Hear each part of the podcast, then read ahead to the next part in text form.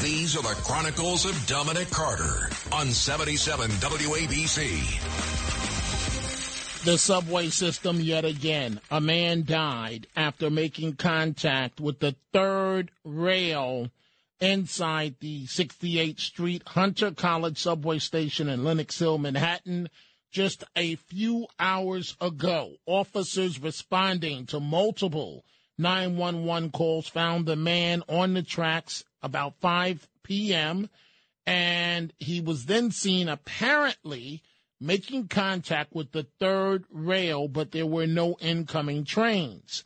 The man was pronounced dead at the scene, and we don't have the full details as of yet. Service for the six train was uh, briefly disrupted, according to the MTA. So, I mean, we, we have a lot of sick people. Why would you, in terms of uh, mental issues, why would you go touch the third rail